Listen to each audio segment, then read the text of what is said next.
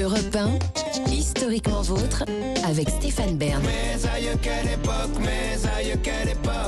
Oui, mes aïeux, quelle époque? Une époque, et même plusieurs, hein, qu'on vous raconte tous les jours à partir de 16h.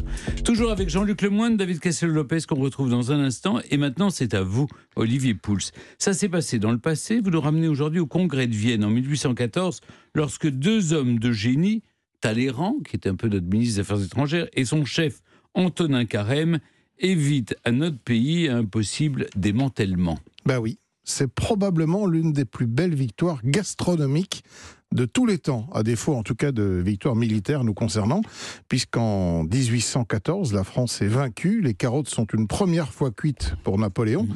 Qui était défait et s'est exilé sur euh, l'île d'Elbe. Louis XVIII est remonté sur le trône et les grandes puissances d'Europe, la Russie, les Anglais, les Prussiens et les Autrichiens, se retrouvent en novembre 1814 à Vienne, capitale de l'Empire de Habsbourg, pour sceller le sort de la France.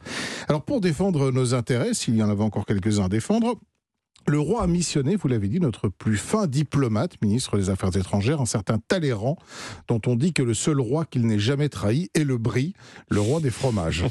Talleyrand a insisté Sire, donnez-moi davantage de casseroles que d'instructions écrites. En fait, le gros malin se fait accompagner par celui qui est considéré à l'époque comme le plus grand de tous les cuisiniers, un certain Antonin Carême lequel avait déjà envoûté le tsar de Russie par sa cuisine raffinée. Alors tous les matins, Talleyrand descend dans la cuisine, compose le menu avec son chef, menu euh, qu'il doit mettre, euh, qui doit en mettre évidemment plein la vue aux invités mais il recueillait aussi les précieuses informations glanées par les serveurs dont les oreilles traînaient tout près des convives. Mais on a l'impression que ce congrès de Vienne est davantage un festival de la gastronomie. Oui, c'est pas faux. Le congrès qui durera jusqu'en 1815 ne sera en réalité, dit-on, qu'une longue succession de banquets et réceptions entrecoupées tout de même de quelques séances de négociation. Mais ce congrès va surtout permettre à Carême de faire étalage de tout son talent et, si l'on peut dire, d'en mettre plein les papilles des invités. Des repas composés de dizaines de plats, de viande, de poissons, ses célèbres vols au vent, plats qu'il a créés, son fameux diplomate ou ses pièces montées fascinent les délégations qui se pressent au palais. Le palais, c'est le palais Kensberg-Konitz, loué par la France. Euh, pardon, le palais Ken Le palais Kestenberg-Konitz, loué par la France pour l'occasion. De son côté, Metternich, qui lui est le ministre des Affaires étrangères de l'Empire autrichien, peut lui compter sur Franz Sacher, son cuisinier, son cuisinier, et il va se livrer avec Antonin Carême à un vrai match culinaire, façon épreuve de Top Chef durant tout ce congrès. Enfin, Sacher, il va surtout laisser un gâteau que qui n'est pas top. Qui est pas top. Hein, tout à fait indigeste.